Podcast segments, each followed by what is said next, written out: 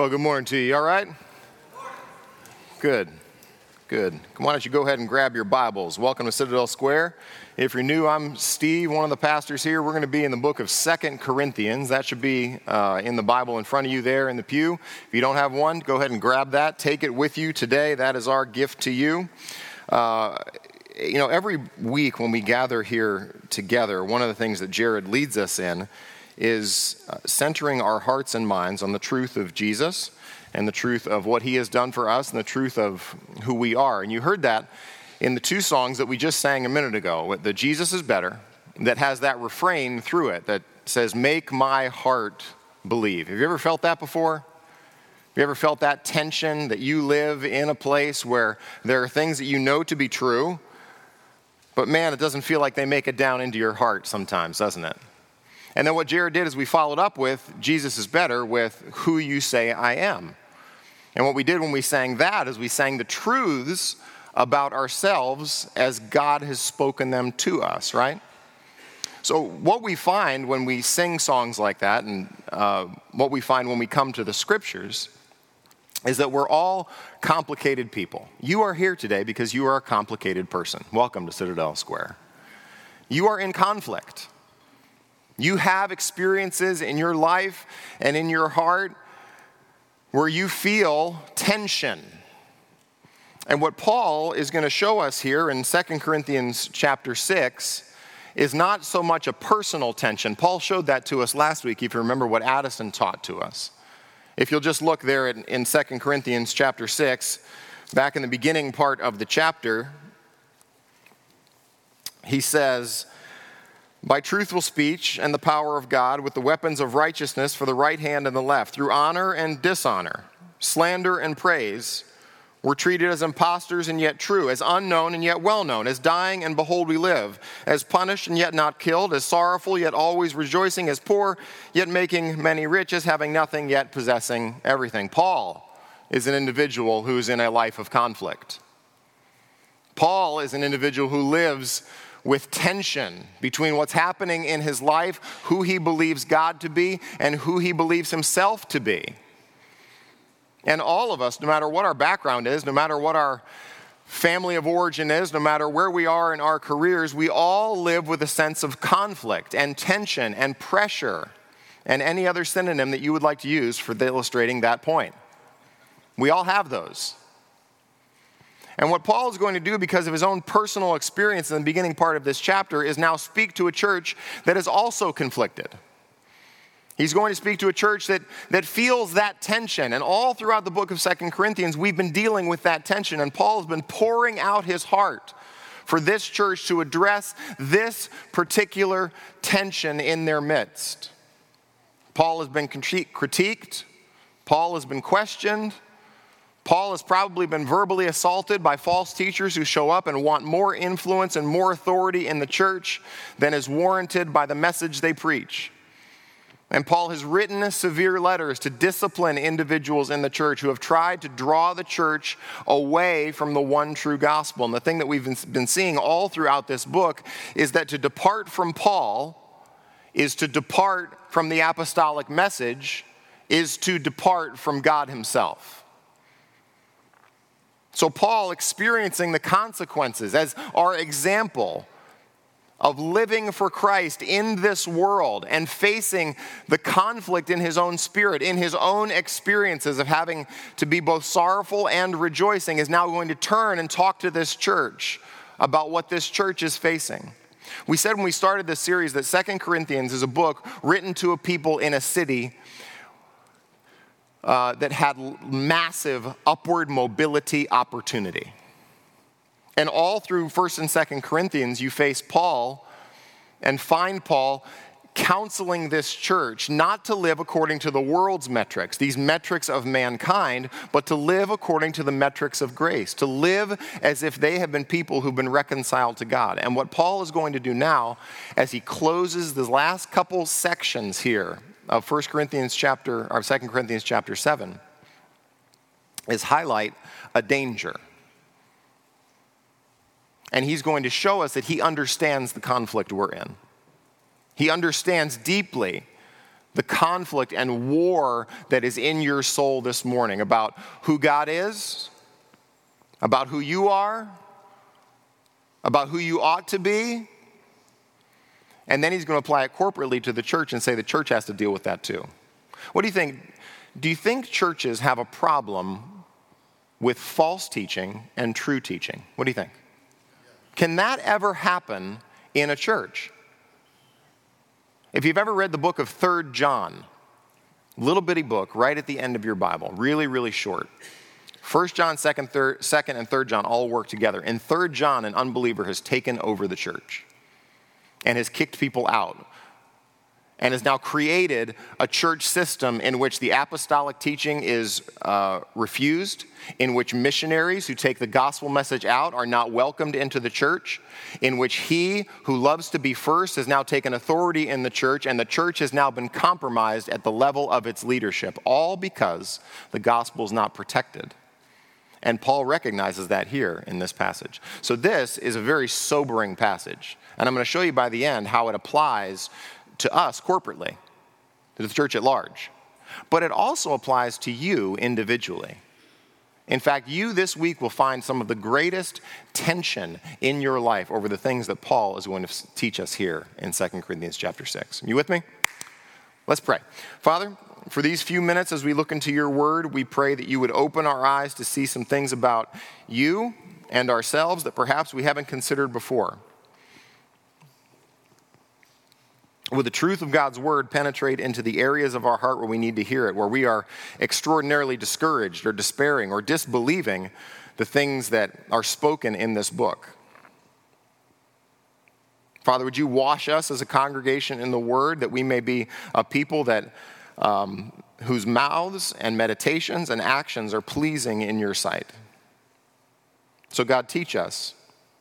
Illumine your word for us this morning. In Christ's name we pray. Amen. We're going to start here in 2 Corinthians chapter 6, verse 11. Uh, and then we're going to move all the way to the, end, the uh, beginning there of 2 Corinthians chapter 7, verse 1. Y'all with me so far? You okay? You are tracking? 2 Corinthians chapter 6, verse 11. We have spoken freely to you. Has Paul pulled any punches in this book? What do you think? Paul, all through this book, has proved his apostolic credentials by the sincerity of his conscience and the clarity of his word. He said earlier in this book, we're not writing to you anything other than what you understand, which means I'm not, I don't have an ulterior motive when I speak to you. I don't have some secret plan when I teach to you and when I write to you. Rather, my motives are, remember what he said, heliokrene, sun tested. I am clear and clean before God in my conscience and when I speak to you. And here, when Paul begins, I want you to see that what the terminology Paul is going to use is incredibly emotional terminology. He's been building to this emotional intensity all throughout the book. And literally, the Greek says, Our mouths are wide open to you. There's nothing that I have hidden when I have spoken to you, church. We've spoken freely to you, Corinthians. Our heart is wide open. Not only have I spoken to you freely, but my heart is yours. My heart is wide open toward you. One of the things we've said through the course of this book is that Paul, uh, as he writes to these Corinthians, is bearing his chest and he's becoming emotionally vulnerable to these people to show them how much he cares about them, how he's fought for them how he's written to them and written severe letters and letters that you'll see later on. He'll talk about the severe letter next week in 2 corinthians chapter 7 about how much his heart was in that how it pained him to write it because he was concerned about what was happening in this church. He's concerned that these people would be deceived and drawn away from the faithfulness to Paul's apostolic message as received from Jesus Christ. That you can be reconciled to God. And that mattered to Paul. Paul is not just some intellectual teacher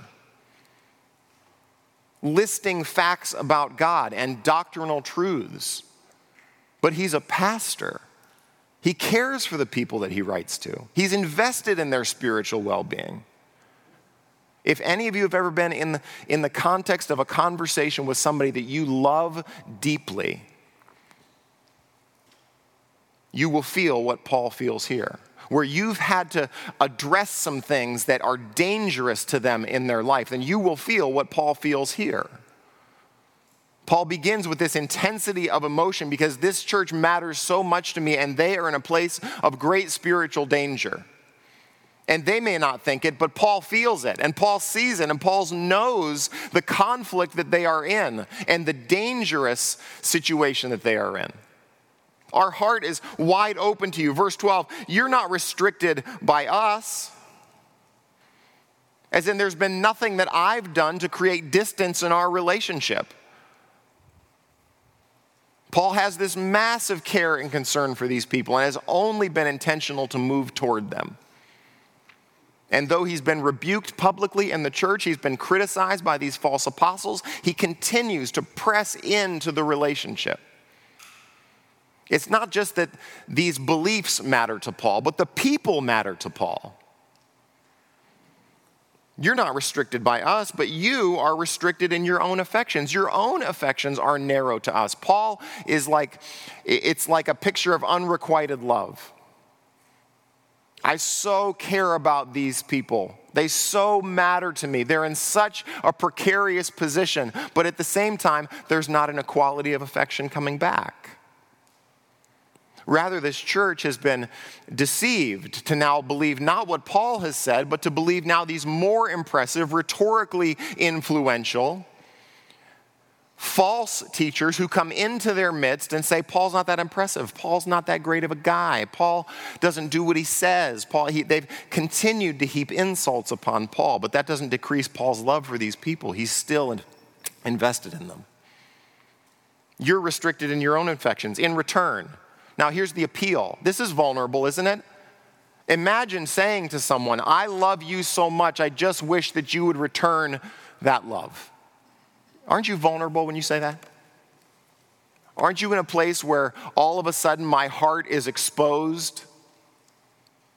Where anything could happen and I could be hurt in this relationship. And Paul says, No, because I have been faithful to Christ, faithful to his message, in return, I'm asking something of you. And what he asks of them is not romantic affection coming back, but look at what he says in the remainder, in the second part of the verse. In return, I speak as to children. Now, Paul's not talking about immaturity, though I think you could, you could make a case for the Corinthian church being immature. But Paul is appealing to a certain kind of relationship, isn't he? When I say, hey, when I talk to my kids, hey, baby girl, I, am your dad and I love you. Paul is taking the same approach as he talks to this church. I speak as to my spiritual children.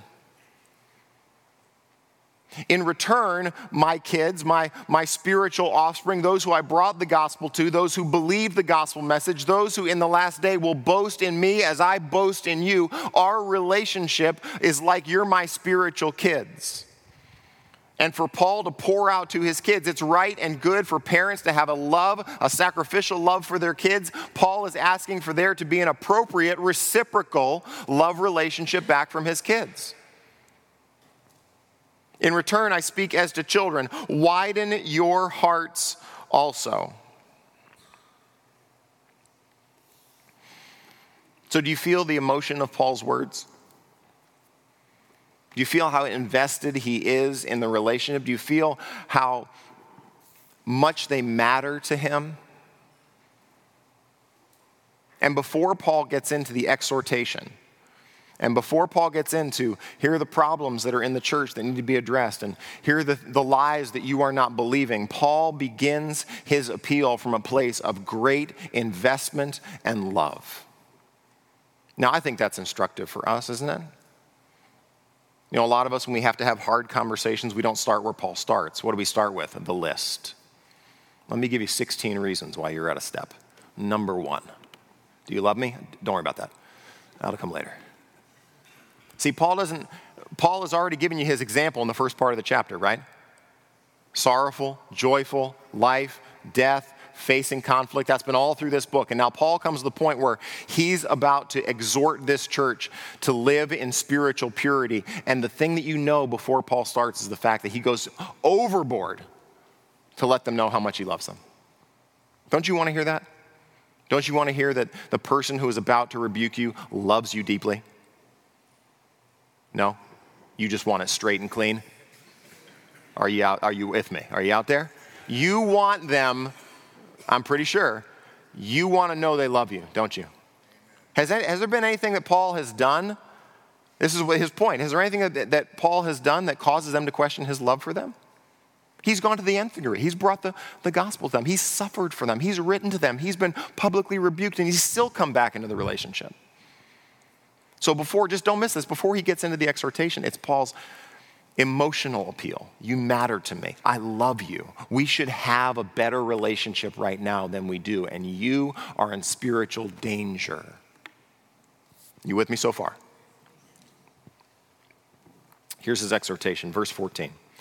Do not be unequally yoked with unbelievers. Who grew up on a farm? You grow up on a farm? I don't know anything about plowing anything. But what Paul uses is a metaphor from the Old Testament. Did nobody grow up on a farm?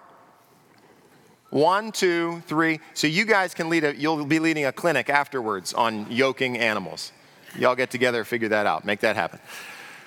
Paul's using an Old Testament agricultural example to apply to a New Testament church reality. It's a word here, unequally yoked, that Paul uses only one time in all of the Bible. And the idea is that you can't plow, it's an Old Testament um, idea, you can't plow with two different animals. You can't use a mule and an ox. Imagine having, anybody, you ever done a three legged race? Anybody ever done that? Remember those growing up? Yeah, see, we who grew up in church and did VBSs, you remember all the three legged races we did. Uh, you can't do a three legged race with people who aren't your size. You can't tie your leg to the leg of a four year old and expect to get anything done. You can't. You can't go anywhere. You're just going to run in circles.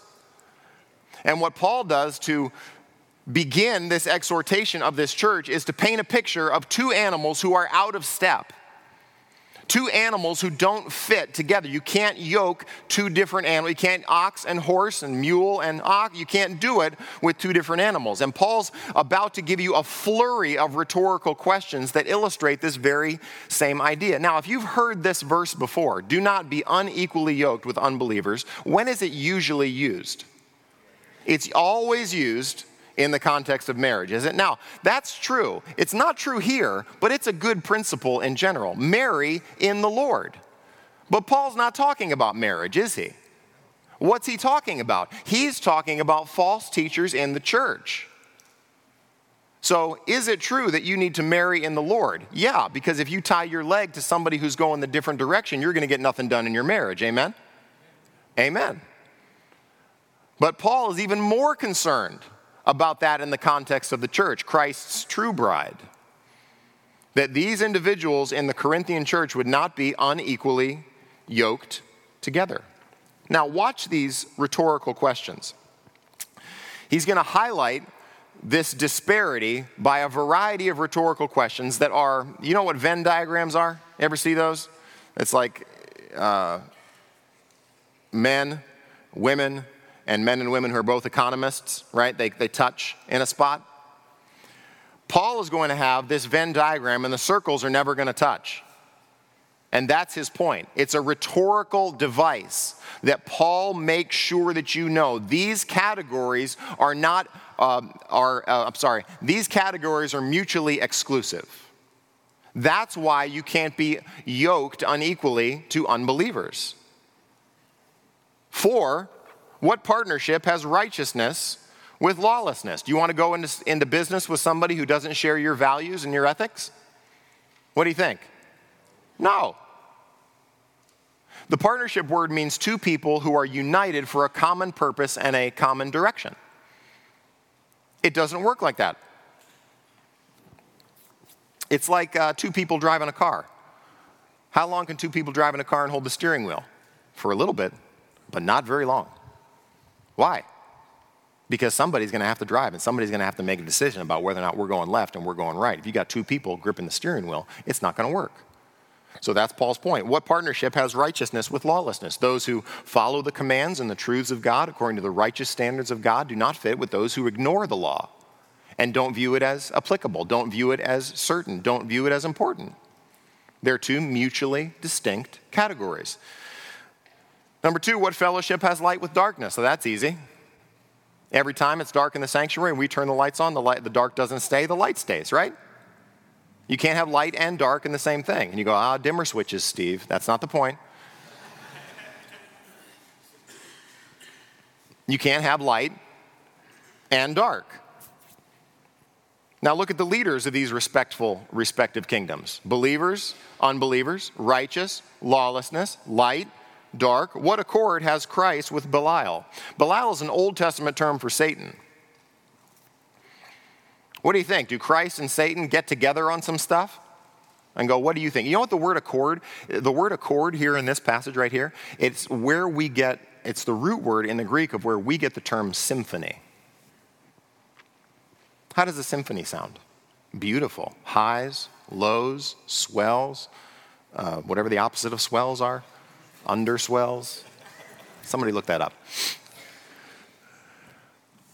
They don't sing together. It doesn't work together. Christ and Belial, they have different purposes.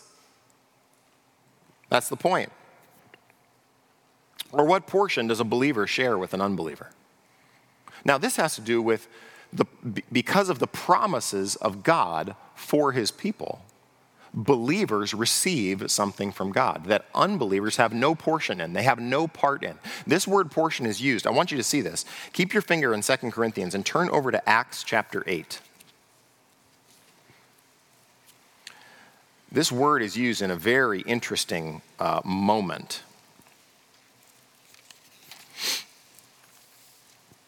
Acts chapter 8, and take a look. uh, Acts chapter 8 is the story of Saul ravaging the church and a guy named Simon the sorcerer, who is viewed in his culture and time as being profoundly impressive, as impressing all sorts of people with his magic. And so much so that the people believe that he is the very expression of the power of God. But here comes the gospel message. And the gospel message begins to take root in this city. If you look at second, I'm sorry, Acts chapter 8, Verse 14 Now, when the apostles at Jerusalem heard that Samaria had received the word of God, they sent to them Peter and John, who came down and prayed for them that they might receive the Holy Spirit, for he had not fallen on any of them. But they had only been baptized in the name of the Lord Jesus. They laid their hands on them and they received the Holy Spirit. Now, when Simon saw the Spirit was given through the laying on of the apostles' hands, he offered them money. Now, how do you think this is going to go? Can I give you my 99.95 to be able to get the certification online to allow me to lay hands on people and give them the gift of the Holy Spirit? What certification do I need to put on my resume so that I can be the guy who lays my hands on people and they receive the Holy Spirit? Now, when Simon saw the Spirit was given through the laying on of the apostles' hands, he offered them money, saying, Give me this power also, so that anyone on whom I lay my hands may receive the Holy Spirit. Now, watch this. Look what Peter says, verse 20. Peter said to him, May your silver perish with you because you thought you could obtain the gift of God with money. You have neither part nor, here's the word, lot in this matter, for your heart is not right before God. Can the gospel message be purchased with money? Is are, are those the ethics by which gospel ministry, the engine of gospel ministry, goes forward? What do you think? Can you have both, why don't you come in here, we'll give you $20 and you can come in and hear the gospel message? Is that how gospel ministry works? And Peter says, No, you've got no part in our ministry. Paul is going to is going to talk about this later on in this book about false apostles who don't work on the same terms that he does. Now, come back to Second Corinthians. What portion does a believer share with an unbeliever? What's the answer? Say none. None. How about light and dark? None. How about righteousness and lawlessness? None. So he just keeps hammering and hammering and hammering. Now watch what he goes. Verse 16. What agreement has a temple with God, temple of God with idols? What's the answer? None. You don't wear, uh, now I'm not, I grew up, uh, I went to Penn State, and Penn State, our rivals were Ohio State and Michigan. Uh, you don't wear Ohio State colors to a Penn State blue and white football game, right? Why? Because you're in our house, you're in our temple. We are Penn State. We are going for this end zone. You are not going for that end zone. You are going for that end zone. We are fundamentally and diametrically opposed. You with me? Clemson, USC. Is that better? Does that work? Who's the Citadel's rival? Who is it? VMI? VMI. VMI, Citadel, Bulldog, and the Vimes. What are they? cadets. That's right, the cadets. What agreement has the temple of God with idols? This is a major problem in 1 Corinthians where we have all of these Christians going to these idol temples, sacrificing food to the uh, false gods. And Paul has to say, You are sacrificing to demons. You are going into a place that does not worship God, but worships demons. Hey, Christians, you can't do that.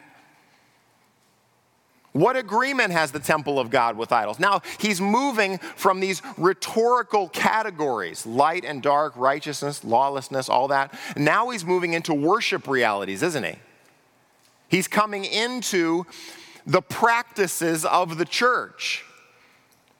But he's not talking about out there, he's talking about us in here, isn't he?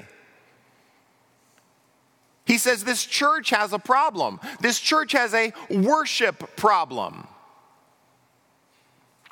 What agreement has the temple of God with idols? For, and here's, watch this, for we are the temple of the living God. Now, Paul again, he takes an Old Testament picture of unequally yoked, two animals.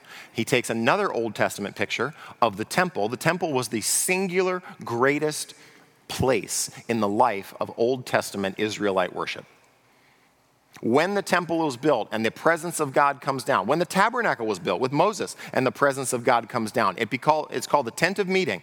And the entire um, um, national identity of the people of God is informed by God being in their midst. The way we set up camp, the way we travel, the way we organize, the people who have jobs are all find their meaning in relationship to God being in their midst. When Solomon builds the temple, the entire priestly order sets the Ark of the Covenant in the temple Solomon built. The presence of God comes down. Nobody can work because God has showed up in the temple. And what Paul is saying is he's taking this Old Testament Israelite imagery and applying it to the New Testament church. Which means when Paul says we are the temple, he doesn't say the church building is the temple. He doesn't say where you meet is the temple. He says, watch this, we are the temple. Now, what is happening? Watch this. In Paul's argument, what Paul is talking about are false teachers who come in with a false gospel that compromises Paul's influence among them. And Paul, here's what Paul says Paul says, the temple of your life the things that you believe and value and worship, the center of who you are, you are viewed as the temp- very temple of God. He's already said that God has given us a down payment and a guarantee of all the promises God will fulfill because of the Spirit that lives within us. So now we, as God's temple, aren't so much worried about where we worship, but we're worried about what the core of our life is. Is the core of my life dedicated to worshiping God on God's terms? Or is the core of my life dedicated to a false gospel? Now, why is Paul, do, do you see why Paul is rightly emotionally engaged? Do you see how important this is to Paul? He's, we are the very temple of the living God. The same phrase he used about the living God was back in 2 Corinthians chapter 3, where he says, You're a letter written by us by the Spirit of the living God. Here he says, You're a very temple of the living God, that God dwells within you. He's given you of his Spirit to know him and to live with him and to be intimate in relationship with him.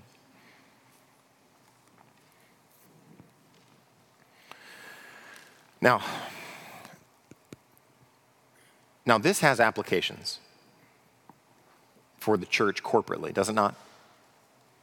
It has implications for the kind of preaching that comes out of the pulpit that feeds the people of God and encourages the people of God and reminds the people of God of who God is, what God has done, and who God says we are, right? That's why we come together and we sing these songs, right? That's why we come together and we hear God's word preached. That's why we come together and we worship, looking away from ourselves, and we worship a God who loves us and gave his son for us and calls us into relationship not because of what we have done, but because of his mercy and grace. Amen? That's why you attend church. You don't come to attend church to hear six reasons about how you can make your way to God. You come to church to hear about God who made his way to you.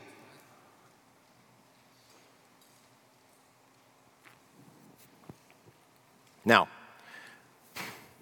the danger for this church is that they would welcome false teaching into the very center of their lives. And what Paul is about to do is give you a flurry of Old Testament passages. We don't have time to turn to them all. In fact, they, they are uh, hints and aromas all throughout the Old Testament, both the law and the prophets, where Paul is about to prove this point of us being the very temple of God. And the temple of God ought to be clean, it ought to be pure, it ought to be dedicated to God.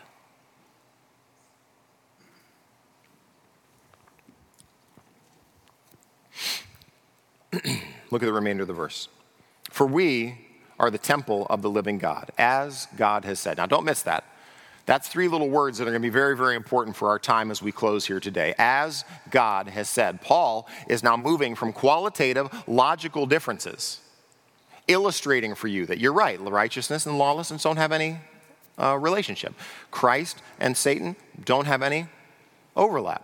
Light dark don't have any overlap. But now, what Paul is going to do to counsel this church who recognizes that they have a uh, worship disorder, a disorder in the life of the church that compromises their pure worship of God through the gospel that Paul has preached, now Paul is going to give them things that God has said and things that God has done and things about who they are. Note all the I wills as we go through this. We are the temple of the living God, as God has said, I will make my dwelling among them and walk among them. And I will be their God, and they shall be my people. If you have a cross reference, it looks at Leviticus 26. Leviticus 26, verse 1, talks about refusing to bow to idols. Both Leviticus 26 and Deuteronomy 28 are the places in the Old Testament that talk about blessings for obedience and curses for disobedience. Blessings for obedience, curses for disobedience. And it's founded on the statement that Moses makes in Leviticus 26, 1 and 2 about the church, I'm sorry, the people of Israel leaving idolatry and reverencing the sanctuary. And in 26:12, it's the center of the chapter. Blessings for obedience, curses for disobedience. But right in the middle of the chapter is this. Right in the middle of the chapter, Paul quotes this passage. As if to say, an obedient life and a disobedient life are balanced and determined by the fulcrum of your. You know what the fulcrum is? You know what the seesaw? The middle of the, of the board. It's the pivot around everything else that rotates. And Paul says, I will make my dwelling and walk among them. Three promises in one verse. One, I'm going to come and live with you. Two, I'm going to walk among you. Three, I'm going to be your God. That the fulcrum of your life, the center of your life, ought to be the promise that God has chosen to draw near to us and to dwell among us. Isn't that good news? That we didn't do anything to find God, but God came and said, Hey, I'm going to come down. I'm going to be there. I'm going to take up residence in the middle of your life. Look at verse 17. So, in context, how should this church respond to false teachers that are in their midst, knowing that God is among them? Shouldn't that fuel a certain kind of response to false teaching that shows up in the church? If me and God are walking in the cool of the day, like in Genesis chapter 2, shouldn't that affect how I treat the snake? It ought to. That's Paul's point. Look at verse 17. Therefore, go out from their midst and be separate from them, says the Lord, and touch no unclean thing, and I will welcome you. Now, this is a quote from Isaiah. And in Isaiah Chapter 52, the people are in captivity in Babylon. And what happens for the people in Babylon is that they begin to live among the city of Babylon and they pick up the culture and the practices and the preferences of the culture in which they live. And both pre exile, Leviticus chapter 26, when God calls his people to himself, they fail, they go into exile. Isaiah 52, God calls his people back out again. He says, Don't touch anything, come on back to me. And what will God's promise be to them as they leave Babylon and they come back into the national identity of being the people of Israel? I will what? I'll welcome you. Isn't that great? I'll welcome you. Now, in context, what should the Corinthian church do? Leave the false teachers, come back to God, and what's God going to do? Open his arms. It gets better. So you begin with an identity statement. You're the temple. You ought to be solely dedicated to the worship of the one true God, the God, the maker of heaven and earth, right? Number two, you've got a promise of relational intimacy. I'll walk with you. I'll be your God. You'll be my people. We'll be on good terms. Now, what you need to do in the middle is not stop doing something or start doing something, but to leave someone. Right?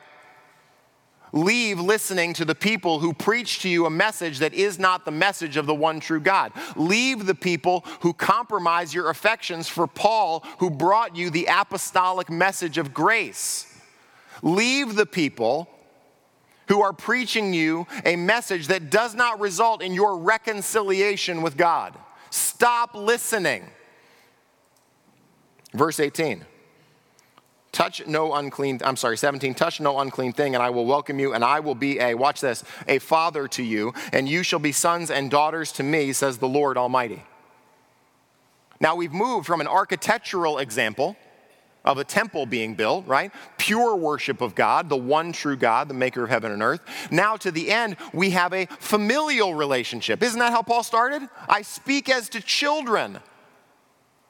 Paul says, I've become your spiritual father. You're leaving the very message of God who has called you not out of bondage and into family. Sorry, he's called you out of bondage and into family where he's not only your God, but he's your father. You are my sons and my daughters. I love you. I care for you. I've fought for you. I've redeemed you. I've brought you to myself. You shall be sons and daughters to me, says the Lord Almighty. now, that's how Paul closes chapter 6. And before we get to verse 1, I want to talk about something that is uh, there's a little bit of a temptation in this passage. This passage is not an easy passage. The application when you read a passage like this is to, is to kind of do this, is to go, yeah, we got to look out for those false teachers. Where are they? Let's get them. And that's not, I mean, I guess that's not a bad. False teaching, bad. Healthy teaching, good, right? No? But the temptation in a passage like this, why, why do we start? Why do we sing songs like, Make My Heart Believe? Why do we sing songs like, Who You Say I Am? Because when Paul gives you these scriptures, Paul is showing you that he understands the conflict. Because for you to understand what is going on in your heart at the deepest level of who you are. You have to get kind of behind, you gotta kind of play Jeopardy with this passage. Remember, you know Jeopardy? That they give you the answer, but they want you to figure out the question.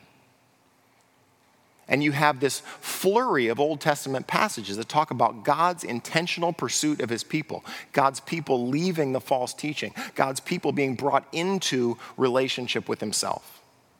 So the, the thing we need to wrestle with is well, why is false teaching so powerful? If this is the answer, what is the question?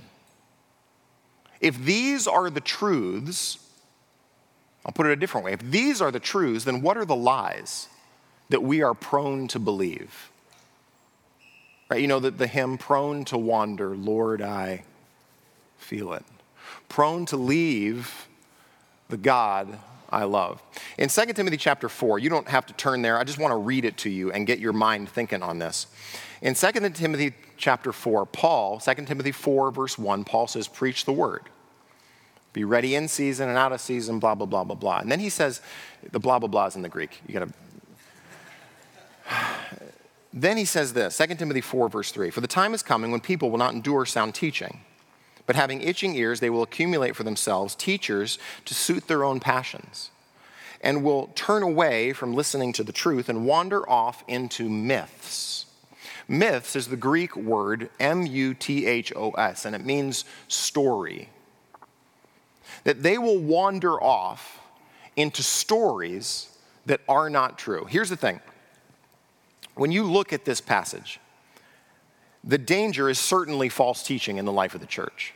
But the question I want us to wrestle with is why is false teaching so attractive? Why is false teaching so powerful? And here's the reason, I think. Because I look at the, re- the answers that Paul gives, I have to reckon with something that is happening in me at the level of kind of who I am. I have to wrestle with the conflict that exists in my heart. And one of the things I recognize about walking with Christ and being a Christian for a while is that the greatest uh, battles of my life, the greatest and most significant temptations I face happen at the level of my identity. They don't happen so much for me at the level of do good things and then do bad things. Ah, but I fell and I did a bad thing. The most powerful temptations I face, and I think you'd find this to be true, are that we have a tendency to tell ourselves stories that are not true. And what 2 Timothy 4 and what this passage shows us is that we love to have false teachers tell us a false gospel because it tells us something about ourselves we want so badly to be true. You live your life, and I will, I, we, I'll maybe put this because boy, I do this too. I live my life telling myself stories and I encounter situations. And when I encounter situations that don't fit the gospel story I'm telling myself. Now, let me, let me draw a contrast. I tell myself a gospel story all the time. I paint a picture of good news. And the good news is that if I work hard and achieve a lot, I will therefore be justified. Now, I know that's not just me because there are lots of ways in which people preach a gospel to themselves. You operate with a gospel identity problem all the time in your life. And when I discover this gospel identity problem taking root and I find that life doesn't fit my gospel message, then I get confronted with the fact that this powerful gospel message that I have been believing is now at odds with the true gospel. Let me, let me illustrate it. If I'm physically attractive, I there, my life, therefore, has purpose and meaning and importance. That's a gospel truth, a gospel message that is preached in your heart. If I am married, I will then be fulfilled and have purpose and design to my life. If I am unmarried, I will then have purpose, meaning, and fulfillment in my life. If I'm wealthy, I will be successful and advance in my career, and therefore the gospel story I'm telling myself depends upon what I accomplish in my career. And if my career is on the rise, my self identity, my self expression, my certainty about my life is on the up. But when I face a hiccup in my career, my life is over my life is dismal, my life is destroyed. Why? Because I have been weaving a gospel message together in my life. That's what Paul says in 2 Timothy. They're seeking for teachers to suit their own passions. If I'm the boss, I have identity, I have meaning, I have purpose, not if I serve somebody. If I'm influential, then my life has meaning and purpose. Do, do you see where I'm going? We are telling ourselves gospel messages all the time that consistently have to be reoriented. They have to be changed. They have to be resurrected from a false gospel to a true gospel. Now, how do we get there? How do I know if the real true gospel is reforming my heart? And the answer are in the truths that Paul has already given us. Let me just list some of the things that show us what has happened in this gospel message that Paul is preaching to these Corinthian church. I will make my dwelling among them. See, in Christ, God chooses to draw near to us, doesn't He? That when Christ begins his ministry and steps into the water, and John gets ready to baptize him, and John says, I don't need to baptize you, you need to baptize me. And Jesus said, Let this be done so that to fulfill all righteousness. Who's Jesus standing in the water with? Repentant sinners. So that Jesus would identify with us. He would draw near, he would be God with us. I will be their God and they will be my people. That God chooses to bring us into relationship with himself based solely not on what we have done, but on what he has done through Jesus for us. That they will be sons and daughters and I will be their father. That now I receive a new relationship with God where I am now known and loved. When Jesus rises from the dead and tells Mary, uh, who's standing at the tomb, Go and tell my brothers, I am ascending to my God and to their God. That you are now a part of the family. See, it's only Christ and the gospel message that God gives us through what Jesus has done that allows us to these false gospel stories we tell ourselves to crumble. Because otherwise, what we're going to do when we gather together is to say, we're the people who have it together.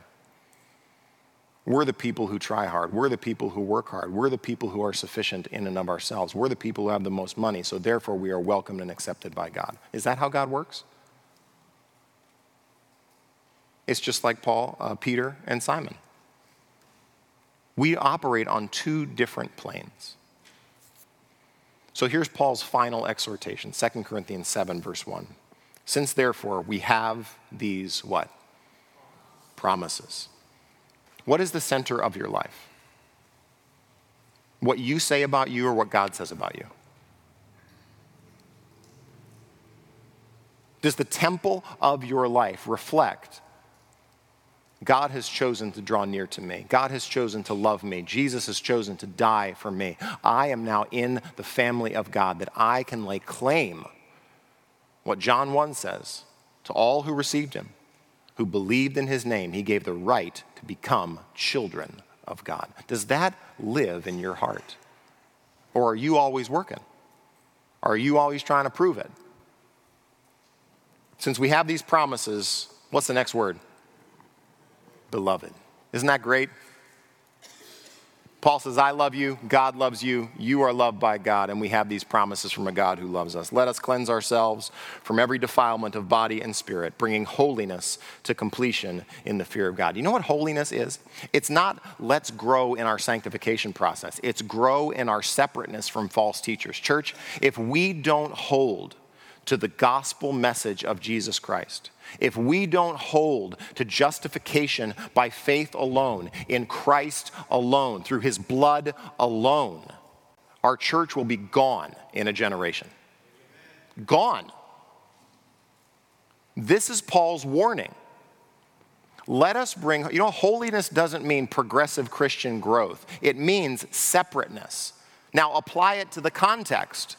It doesn't mean we stop being friends with unbelievers. It doesn't mean I can't work with unbelievers or shop with unbelievers. That's not the point. The point is, we don't hold to any other message. We don't have the same message as the Mormons, the Hindus, the Latter day Saints, the Buddhists, or the Muslims, do we? You got one different message. We can cohabitate and have lots of conversations about a lot of different things until you start talking about God, man, sin, redemption, Christ, future.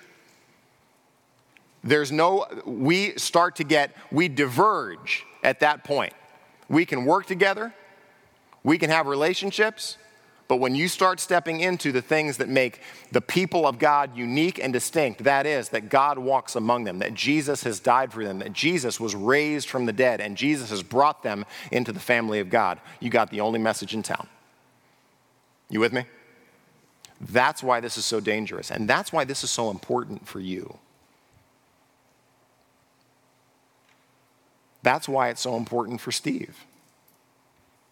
Because at the center of my life is the worship war about whether or not I will believe the true gospel about what God says about me, or I will believe what I say about me, what my parents say about me, what my circumstances say about me, what my friends say about me, what my spouse says about me. And there is no cohabitation between God and idols. Amen?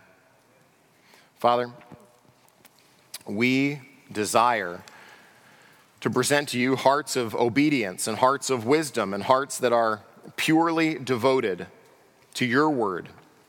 Father, would you speak into the conflict that exists in my heart this morning and exists in the hearts and minds of people here who feel the temptation to justify ourselves by anything other than the blood of Christ and what he has done for us? Father, we give you thanks for your word. Would you change us and would you shape us? Would again we experience the truth of God speaking into our lives and laying hold of by faith the things that you say about us, that you are, or we are, who you say we are. So, Father, we lay hold of those things by faith even when we don't feel them. And I pray that the truth of your love for us the truth that you want to be with us, the truth that you forgive our sins, the truth that we are able to call upon you as a good father and we as your sons and daughters through faith in what Jesus has done. We give thanks for that. We praise you in Jesus' name. Amen.